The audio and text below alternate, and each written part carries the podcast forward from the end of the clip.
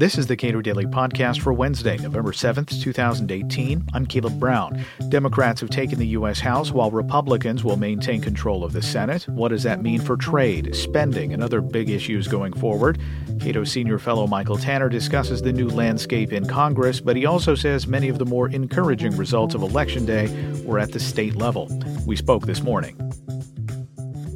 Democrats didn't quite have the night that they hoped for, um, but there is some hope for libertarians in the fact that there is now a divided Congress. What does that mean, or what, what traditionally has that meant for things like spending, taxes, and uh, other changes that the government might like to make? Well, I think this was a good night for checks and balances in the sense that Democrats now control one house of Congress. We have divided government.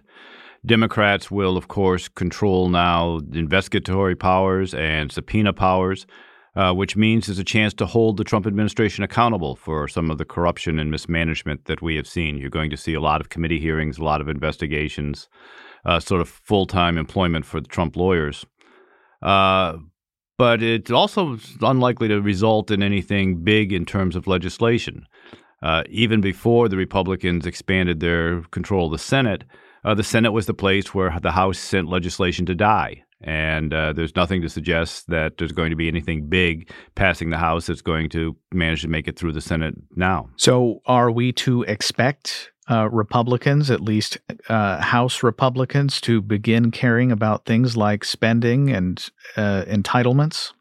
It's funny how that works, but uh, when your party's not in power, you suddenly rediscover that you're concerned about balanced budgets and overspending. Uh, and then when you have uh, control of Congress, you uh, you forget all that. So yes, I would expect to hear Republicans again talking about big spending Democrats and how there's a need to uh, to cut back, uh, deal with the federal debt.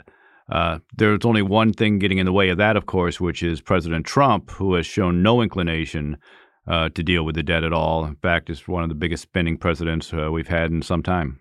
What about positive reform, like criminal justice reform or some other changes that have bipartisan support uh, and may appeal to Congress's uh, wish to appear to be doing something. Well, criminal justice reform is something that does have bipartisan support. Uh, we certainly can expect to see it pushed in the House, and it has support in the White House, where Jared Kushner has been an advocate and where the president has seemed sympathetic.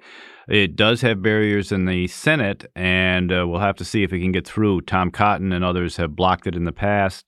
There's been some jurisdictional disputes uh, with Chuck Grassley that have gotten in the way.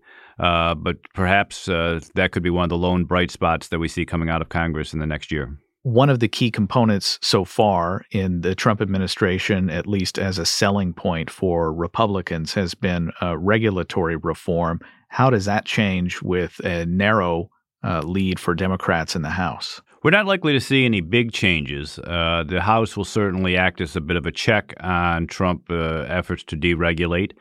Uh, but a lot of what he has done has been through executive orders, and we can expect that that will continue regardless of, of how Congress shakes out. Scott Lincicome of the Cato Institute has recently pointed to evidence that, uh, at least for now, Democrats are big time free traders.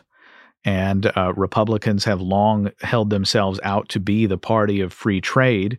Should we expect that some of these authorities that have been granted to the president over many, many decades to r- regulate trade almost unilaterally uh, will change?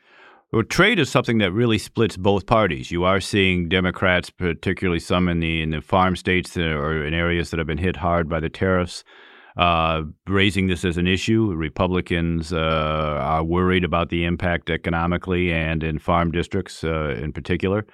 Uh, on the other hand, the new Senate is apt to be even Trumpier than the old Senate. Uh, there's a lot of uh, folks who were elected this time around who have signed on to much of the Trump agenda, so I'm not encouraged. I think one of the untold stories in this election was what went on at the state level, particularly with state referendums. There is an area where we saw criminal justice reform. Two major criminal justice reform bills passed in Florida, including one that will restore uh, felon voting rights that's going to affect roughly 40% of the African American population in that state. We saw Louisiana uh, eliminate uh, non unanimous juries, uh, leftover from the Jim Crow era. We saw marijuana uh, legalization pass in Michigan and medical marijuana in Utah and Missouri.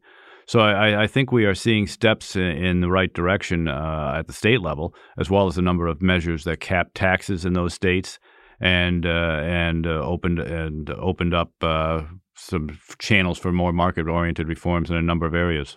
It is disappointing, I think, for a lot of Democrats and many libertarians that uh, this was not as big of a message election directly to the president as a as a response from uh, uh, the you know just the rhetoric that comes out of the White House. Um, what do you think? The Democrats had just one job in this election, which was not to be too crazy, and they couldn't pull it off. Uh, essentially, they swept the House on uh, the suburban revulsion towards President Trump. Uh, those suburban areas of, of moderate uh, Republicans turned to the Democrats.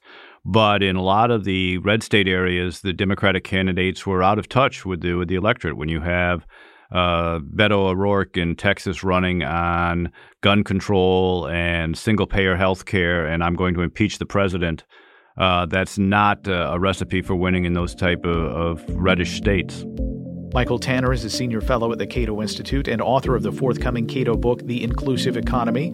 You can rate the Cato Daily Podcast at iTunes, Google Podcasts, and anywhere else you get your podcasts. And you can follow us on Twitter at Cato Podcast.